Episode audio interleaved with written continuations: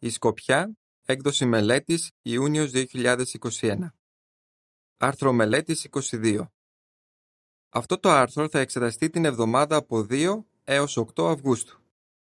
Βοηθήστε τους σπουδαστές σας να γίνουν βαφτισμένοι μαθητές. Θεματικό εδάφιο Ας βαφτιστεί ο καθένας σας. Πράξεις 2.38 Ύμνος 72 Κάνουμε γνωστή την αλήθεια της Βασιλείας. Περίληψη Σε αυτό το άρθρο θα δούμε πώς βοήθησε ο Ιησούς ανθρώπους να γίνουν μαθητές του και πώς μπορούμε να τον μιμούμαστε. Θα εξετάσουμε επίσης μερικά χαρακτηριστικά του νέου βιβλίου «Ευτυχισμένη ζωή για πάντα». Αυτό το βιβλίο έχει σχεδιαστεί για να βοηθήσει τους σπουδαστές μας να προοδεύσουν ως το βάφτισμα. Παράγραφος 1. Ερώτηση. Ποια οδηγία δόθηκε σε ένα μεγάλο πλήθος τον πρώτο αιώνα; Ένα μεγάλο πλήθος από άντρες και γυναίκες είχε συγκεντρωθεί στην Ιερουσαλήμ. Είχαν έρθει από πολλές χώρες και μιλούσαν αρκετές διαφορετικές γλώσσες. Εκείνη την ημέρα συνέβη κάτι αξιοσημείωτο. Μια ομάδα συνηθισμένων Ιουδαίων άρχισε να μιλάει στις μητρικές γλώσσες των επισκεπτών. Αλλά ακόμα πιο αξιοσημείωτα ήταν αυτά που τους έλεγαν εκείνοι οι Ιουδαίοι και αυτά που είπε ο Απόστολος Πέτρος σε όλους τους. Μεταξύ αυτών ήταν το άγγελμα ότι μπορούσαν να σωθούν αν εκδήλωναν πίστη στον Ιησού Χριστό. Το πλήθος επηρεάστηκε βαθιά από αυτό το άγγελμα. Μάλιστα τους άγγιξε τόσο πολύ ώστε ρώτησαν «Τι πρέπει να κάνουμε» Ο Πέτρος τους απάντησε «Ας βαφτιστεί ο καθένας σας». Πράξεις 2, 37 και 38 Παράγραφος 2. Ερώτηση. Τι θα εξετάσουμε σε αυτό το άρθρο; Ακολούθησε κάτι εκπληκτικό. Περίπου 3.000 άτομα βαφτίστηκαν εκείνη την ημέρα και έγιναν μαθητές του Χριστού. Έτσι άρχισε το μεγάλο έργο μαθήτευσης που ο Ιησούς πρόσταξε τους ακολούθους του να κάνουν. Αυτό το έργο συνεχίζεται και τον 21ο αιώνα. Στην εποχή μας δεν μπορούμε να βοηθήσουμε κάποιον να φτάσει ως το βάφτισμα μέσα σε λίγες ώρες. Ίσως χρειαστούν μήνες ή ακόμα και ένας χρόνος ή περισσότερο για να πετύχει αυτόν τον στόχο ένας σπουδαστής. Η μαθήτευση θέλει δουλειά, όπως γνωρίζετε πολύ καλά αν μελετάτε τη γραφή με κάποιον αυτή τη στιγμή. Σε αυτό το άρθρο θα εξετάσουμε τι μπορείτε να κάνετε για να βοηθήσετε τον σπουδαστή σας να γίνει βαφτισμένος μαθητής. Τα ακόλουθα αποτελούν περιγραφή της εικόνας του εξοφύλου, η οποία εξετάζεται σε συνδυασμό με την παράγραφο 2. Ένας αδελφός με τη σύζυγό του διεξάγει γραφική μελέτη με κάποιον νεαρό, ο οποίος έχει ένα αντίτυπο του βιβλίου «Ευτυχισμένη ζωή για πάντα». Βοηθήστε τον σπουδαστή σας να εφαρμόζει όσα μαθαίνει. Παράγραφος 3. Ερώτηση. Όπως δείχνουν τα εδάφια Ματθαίος 28, 19 και 20, τι πρέπει να κάνει ο σπουδαστής για να προοδεύσει ως το βάφτισμα; Προτού βαφτιστεί, ο σπουδαστής πρέπει να θέσει σε εφαρμογή όσα διδάσκει η Αγία Γραφή. Τα εδάφια Ματθαίος 28, 19 και 20 αναφέρουν. Πηγαίνετε λοιπόν και κάντε μαθητές από όλα τα έθνη, βαφτίζοντάς τους στο όνομα του Πατέρα και του Γιού και του Αγίου Πνεύματος, διδάσκοντάς τους να τηρούν όλα όσα σας έχω παραγγείλει. Και εγώ είμαι μαζί σας όλες τις ημέρες μέχρι την τελική περίοδο του συστήματος πραγμάτων. Όταν ο σπουδαστής εφαρμόζει όσα μαθαίνει, γίνεται σαν τον συνετό άνθρωπο στην παραβολή του Ιησού, ο οποίος έσκαψε βαθιά για να χτίσει το σπίτι του σε συμπαγή βράχο. Ματθαίος 7, 24 και 25 Πώς μπορούμε να βοηθήσουμε τον σπουδαστή να εφαρμόζει όσα μαθαίνει; Ας εξετάσουμε τρεις πρακτικές συμβουλές. Παράγραφος 4. Ερώτηση. Πώς μπορούμε να βοηθήσουμε τον σπουδαστή να προοδεύσει σταθερά προς το βάφτισμα; Βοηθήστε τον σπουδαστή σας να θέτει στόχους. Γιατί πρέπει να το κάνετε αυτό; Σκεφτείτε το εξής παράδειγμα. Αν θέλατε να κάνετε ένα μακρινό ταξίδι με το αυτοκίνητο, ίσως θα συμπεριλαμβάνατε στάσεις σε ενδιαφέροντα σημεία. Έτσι η απόσταση μέχρι τον προορισμό σας δεν θα σας φαινόταν ατελείωτη. Παρόμοια, όταν ένας σπουδαστής θέτει και πετυχαίνει βραχυπρόθεσμους στόχους, πιθανώς θα συνειδητοποιήσει ότι ο στόχος του βαφτίσματος είναι εφικτός για εκείνον. Χρησιμοποιήστε το χαρακτηριστικό στόχος του βιβλίου «Ευτυχισμένη ζωή για πάντα» για να τον βοηθήσετε να κάνει πρόοδο. Στο τέλος κάθε μαθήματος, να συζητάτε πώς σχετίζεται ο στόχος με αυτά που μόλις έμαθε. Αν έχετε κατά νου κάποιον διαφορετικό στόχο για τον σπουδαστή σας, γράψτε τον στο κενό που λέει «Άλλο». Να χρησιμοποιείτε τακτικά αυτό το τμήμα της μελέτης για να ανασκοπείτε μαζί του τόσο τους βραχυπρόθεσμους όσο και τους μακροπρόθεσμους στόχους του. Τα ακόλουθα αποτελούν συμπληρωματικές πληροφορίες. Βοηθήστε τον σπουδαστή σας να θέτει στόχους και να τους πετυχαίνει. Πρώτον, να συζητάτε πιθανούς στόχους με τον σπουδαστή σας. Δεύτερον, βοηθήστε τον να καταρτήσει σχέδιο για να πετύχει τους στόχους του. Τρίτον, να τον επενείτε τακτικά για την πρόοδό του. Επιστρέφουμε στο άρθρο. Παράγραφος 5. Ερώτηση. Σύμφωνα με τα εδάφια Μάρκος 10, 17 έως 22, τι είπε ο Ιησούς έναν πλούσιο να κάνει και γιατί; Βοηθήστε τον σπουδαστή σας να κάνει αλλαγές στη ζωή του. Τα εδάφια Μάρκος 10, 17 έως 22 αναφέρουν Καθώς προχωρούσε στον δρόμο του, κάποιος έτρεξε και έπεσε στα γόνατα μπροστά του και τον ρώτησε «Δάσκαλε αγαθέ, τι πρέπει να κάνω για να κληρονομήσω αιώνια ζωή» Ο Ιησούς του είπε «Γιατί με αποκαλείς αγαθό» Κανείς δεν είναι αγαθός παρά μόνο ένας, ο Θεός. Γνωρίζεις τις εντολές. Μην διαπράξεις φόνο, μην μοιχεύσεις, μην κλέψεις, μην ψευδομαρτυρήσεις, μην εξαπατήσεις, τίμα τον πατέρα σου και τη μητέρα σου. Εκείνος του είπε «Δάσκαλε, όλα αυτά τα τηρώ από παιδί». Ο Ιησούς τον κοίταξε και ένιωσε αγάπη για αυτόν και είπε «Ένα σου λείπει. Πήγαινε, πούλησε όσα έχεις και δώσε τα χρήματα στους φτωχούς και θα έχεις θησαυρό στον ουρανό και έλα να γίνεις ακόλουθός μου. Αλλά εκείνος στενοχωρήθηκε με αυτή την απάντηση και έφυγε λυπημένος, γιατί είχε πολλά αποκτήματα. Ο Ιησούς ήξερε ότι θα ήταν δύσκολο για έναν πλούσιο να πουλήσει όλα του τα υπάρχοντα. Ωστόσο, είπες σε εκείνον τον άνθρωπο να κάνει αυτή τη μεγάλη αλλαγή στη ζωή του. Γιατί; Επειδή ένιωσε αγάπη για αυτόν. Κάποιες φορές, ίσως διστάζουμε να προτρέψουμε ένα σπουδαστή να εφαρμόσει όσα μαθαίνει, επειδή θεωρούμε ότι δεν είναι έτοιμος να κάνει την αναγκαία αλλαγή. Ίσως χρειάζεται χρόνος για να αποβάλει ένα άτομο κάποιες παλιές συνήθειες και να αντιθεί τη νέα προσωπικότητα. Αλλά όσο πιο γρήγορα συζητήσετε ανοιχτά το ζήτημα με τον σπουδαστή, τόσο πιο γρήγορα μπορεί να αρχίσει να αλλάζει. Κάνοντας αυτή τη συζήτηση, δείχνετε ότι νοιάζεστε για εκείνον. Παράγραφος 6. Ερώτηση. Γιατί πρέπει να χρησιμοποιούμε ερωτήσεις κρίσης; Ερωτήσεις κρίσης είναι εκείνες με τις οποίες ορτάμε τον σπουδαστή τη γνώμη του ή τις σκέψεις του για ένα θέμα. Να χρησιμοποιείτε τέτοιες ερωτήσεις για να διαπιστώσετε τι καταλαβαίνει και τι πιστεύει ο σπουδαστής σας. Αν το κάνετε αυτό τακτικά, θα σας είναι πιο εύκολο να συζητήσετε λεπτά ζητήματα μαζί τους στο μέλλον. Το βιβλίο «Ευτυχισμένη ζωή για πάντα» περιέχει πολλές ερωτήσεις κρίσης.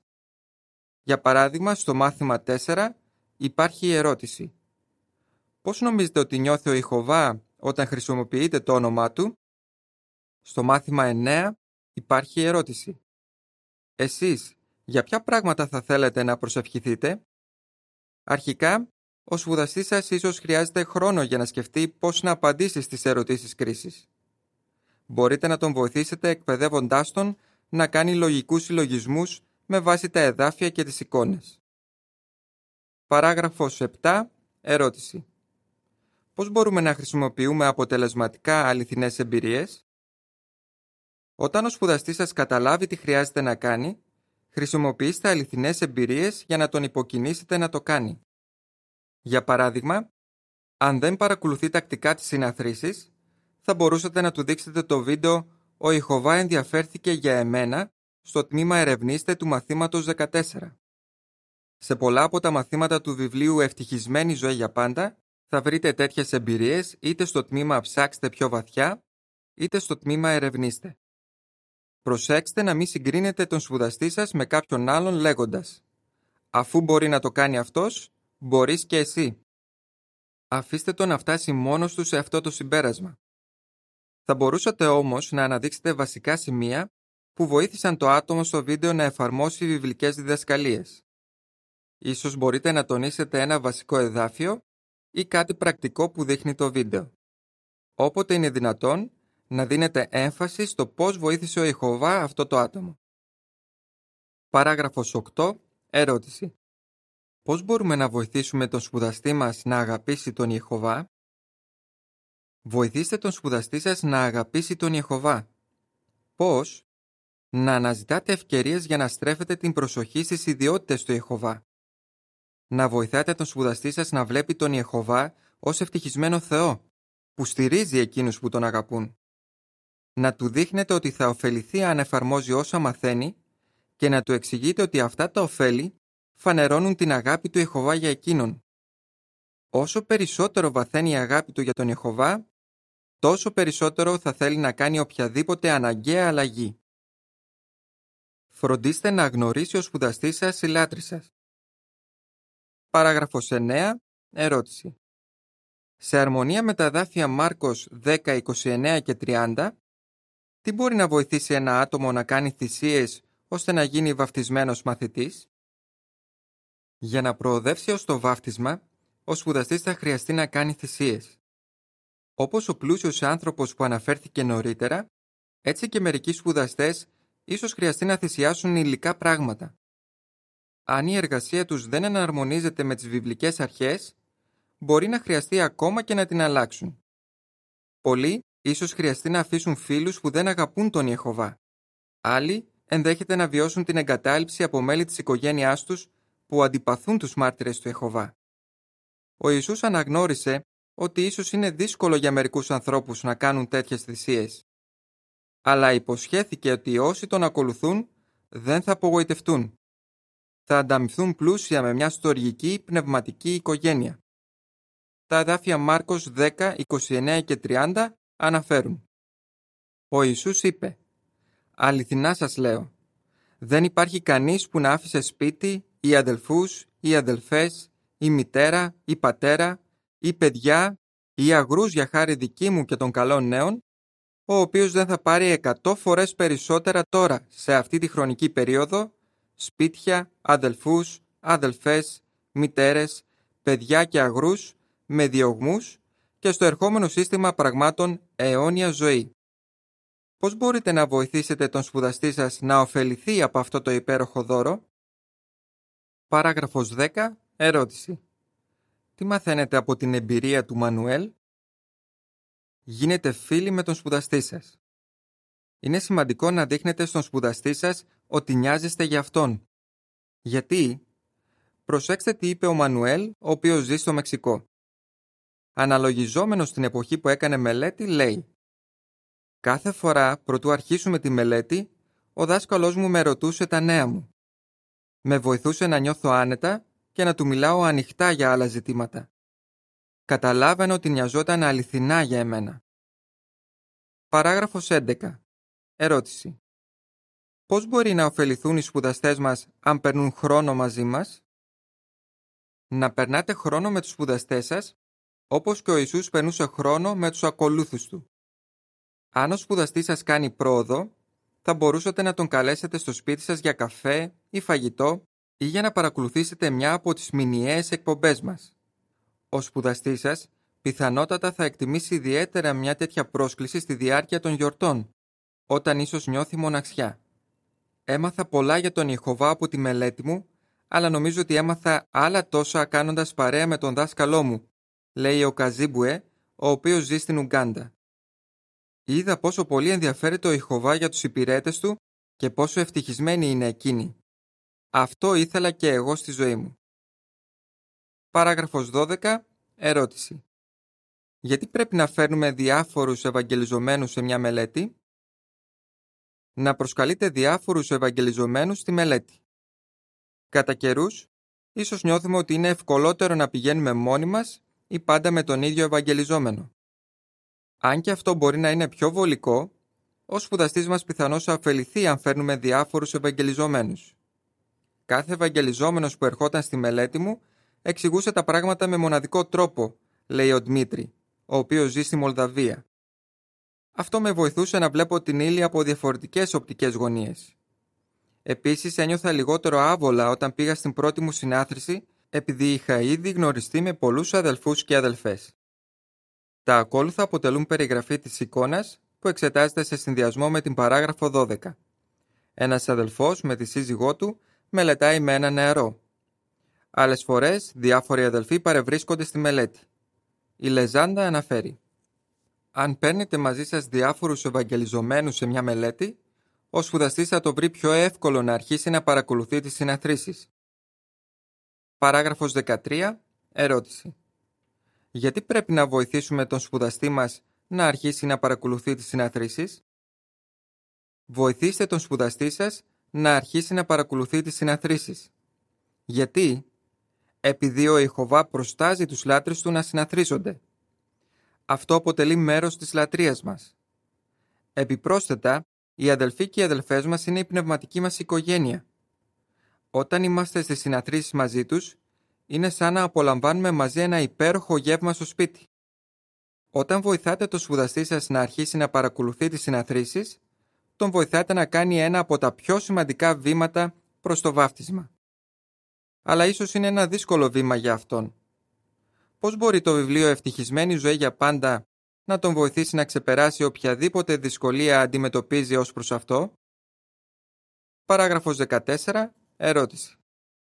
Πώς μπορούμε να παρακινήσουμε τον σπουδαστή μας να αρχίσει να παρακολουθεί τις συναθρήσεις; Χρησιμοποιήστε το μάθημα 10 του βιβλίου «Ευτυχισμένη ζωή για πάντα» για να παρακινήσετε τον σπουδαστή σας να αρχίσει να παρακολουθεί τις συναθρήσεις. Προτού κυκλοφορήσει το βιβλίο, ζητήθηκε από έμπειρους ευαγγελιζομένους να χρησιμοποιήσουν δοκιμαστικά το συγκεκριμένο μάθημα με τους σπουδαστές τους. Διαπίστωσαν ότι ήταν πολύ αποτελεσματικό ως προς αυτό. Βέβαια, δεν πρέπει να περιμένετε μέχρι το μάθημα 10 για να προσκαλέσετε τον σπουδαστή σας στις συναθρήσεις μας. Προσκαλέστε τον το συντομότερο δυνατόν και εξακολουθήστε να το κάνετε αυτό τακτικά. Διαφορετικοί σπουδαστές αντιμετωπίζουν διαφορετικά εμπόδια. Γι' αυτό, να δίνετε προσοχή στις ανάγκες του σπουδαστή σας και να διακρίνετε αν μπορείτε να προσφέρετε πρακτική βοήθεια. Μην αποθαρρύνεστε αν έχει περάσει κάποιο διάστημα και δεν έχει έρθει ακόμα σε κάποια συνάθρηση. Να δείχνετε υπομονή αλλά και επιμονή. Βοηθήστε τον σπουδαστή σας να ξεπεράσει τους φόβους του. Παράγραφος 15. Ερώτηση. Ποιους φόβους ίσως έχει ο σπουδαστής μας; Μήπως και εσείς αρχικά φοβόσασταν κάπως να γίνετε μάρτυρες του Εχωβά; Ίσως νομίζατε ότι δεν θα μπορούσατε ποτέ να κηρύξετε δημόσια. Ή ίσως φοβόσασταν ότι η οικογένεια ή οι φίλοι σας μπορεί να σας εναντιώνονταν. Μπορείτε λοιπόν να καταλάβετε πώς νιώθει ο σπουδαστής σας. Ο Ιησούς αναγνώρισε ότι είναι πιθανό κάποιοι να έχουν τέτοιους φόβους. Ωστόσο, παρότρινε τους ακολούθους του να μην επιτρέψουν στον φόβο να τους εμποδίσει να υπηρετούν τον Ιεχωβά. Πώς βοήθησε ο Ιησούς τους ακολούθους του να ξεπεράσουν τους φόβους τους; Και πώς μπορείτε εσείς να ακολουθήσετε το παράδειγμά του; Παράγραφος 16. Ερώτηση. Πώς μπορούμε να εκπαιδεύουμε τον σπουδαστή μας να μιλάει για την πίστη του; Να εκπαιδεύετε προοδευτικά τον σπουδαστή σας να μιλάει για την πίστη του. Οι μαθητές του Ιησού ίσως ένιωθαν κάποια νευρικότητα όταν τους έστειλε να κηρύξουν. Αλλά ο Ιησούς τους βοήθησε λέγοντάς τους πού να κηρύξουν και τι να πούν. Πώς μπορείτε να μιμηθείτε τον Ιησού; Βοηθήστε τον σπουδαστή σας να σκεφτεί πού μπορεί να κηρύξει. Για παράδειγμα, ρωτήστε τον αν ξέρει κάποιον που θα μπορούσε να ωφεληθεί μαθαίνοντας μια συγκεκριμένη βιβλική αλήθεια. Κατόπιν, βοηθήστε τον να προετοιμάσει τι θα πει δείχνοντάς του πώς μπορεί να εξηγήσει με απλό τρόπο αυτή την αλήθεια. Όταν είναι κατάλληλο, μπορείτε να κάνετε πρόβα χρησιμοποιώντας τα χαρακτηριστικά «μερικοί λένε» και κάποιος μπορεί να σας ρωτήσει στο βιβλίο «Ευτυχισμένη ζωή για πάντα». Καθώς το κάνετε αυτό, να προσπαθείτε να εκπαιδεύετε τον σπουδαστή σας να χρησιμοποιεί τη γραφή για να απαντάει με απλότητα και διακριτικότητα. Παράγραφος 17. Ερώτηση πώς μπορούμε να χρησιμοποιούμε τα εδάφια Ματθαίος 10, 19, 20 και 29 έως 31 καθώς μαθαίνουμε στον σπουδαστή μας να εμπιστεύεται στον Ιεχωβά; Μάθετε στον σπουδαστή σας να εμπιστεύετε στον Ιεχωβά. Ο Ιησούς διαβεβαίωσε τους μαθητές του ότι ο Ιεχωβά θα τους βοηθούσε επειδή τους αγαπούσε. Τα εδάφια Ματθαίος 10, 19 και 20 αναφέρουν Ωστόσο, όταν σας παραδώσουν, μην ανησυχήσετε για το πώς θα μιλήσετε ή τι θα πείτε, διότι αυτό που θα πείτε θα σας δοθεί εκείνη την ώρα. Διότι εκείνοι που μιλούν δεν είστε απλώς εσείς, αλλά το πνεύμα του πατέρα σας είναι που μιλάει χρησιμοποιώντας εσάς. Τα εδάφια 29 31 αναφέρουν «Δεν πουλούνται δύο σφουργίτια αντί ενός νομίσματος μικρής αξίας» Κι όμως, ούτε ένα από αυτά δεν θα πέσει στο έδαφος χωρίς να το γνωρίζει ο πατέρας σας. Αλλά όσο για εσάς, ακόμη και οι τρίχες του κεφαλιού σας είναι όλες αριθμημένες. Μη φοβάστε λοιπόν. Εσείς αξίζετε περισσότερο από πολλά σπουργίτια. Να υπενθυμίζετε στον σπουδαστή σας ότι ο Ιεχωβά θα βοηθήσει και εκείνον. Μπορείτε να τον βοηθήσετε να στηρίζετε στον Ιεχωβά με το να προσεύχεστε μαζί του για τους στόχους του. Ο δάσκαλος μου ανέφερε συχνά τους στόχους μου στις προσευχές του, λέει ο Φραντζίσεκ, ο οποίος ζει στην Πολωνία. Όταν είδα πώς απαντούσε ο Ιεχωβά στις προσευχές του δασκάλου μου, άρχισα γρήγορα να προσεύχομαι και εγώ. Ένιωσα τη βοήθεια του Ιεχωβά όταν χρειάστηκε να ζητήσω άδεια από την καινούρια μου δουλειά για τις συναθρήσεις και για τη συνέλευση. Παράγραφος 18. Ερώτηση. Πώς νιώθει ο Ιεχωβά για τις προσπάθειες που καταβάλουν οι χριστιανοί δάσκαλοι; Ο Ιεχωβά ενδιαφέρεται βαθιά για τους σπουδαστές μας. Εκτιμάει τις σκληρές προσπάθειες που καταβάλουν οι χριστιανοί δάσκαλοι για να βοηθήσουν τους άλλους να τον πλησιάσουν περισσότερο και τους αγαπάει γι' αυτό. Αν προς το παρόν δεν διεξάγεται μια γραφική μελέτη, μπορείτε παρόλα αυτά να βοηθάτε τους σπουδαστές να προοδεύσουν προς το βάφτισμα συνοδεύοντας άλλους ευαγγελιζομένους στις μελέτες τους. Πώς μπορείτε να βοηθήσετε τον σπουδαστή σας να εφαρμόζει όσα μαθαίνει, να γνωριστεί με εσυλάτρη σας, να ξεπεράσει τους φόβους του; Ύμνος 60. Το κήρυγμα σώζει ζωές. Τέλος του άρθρου.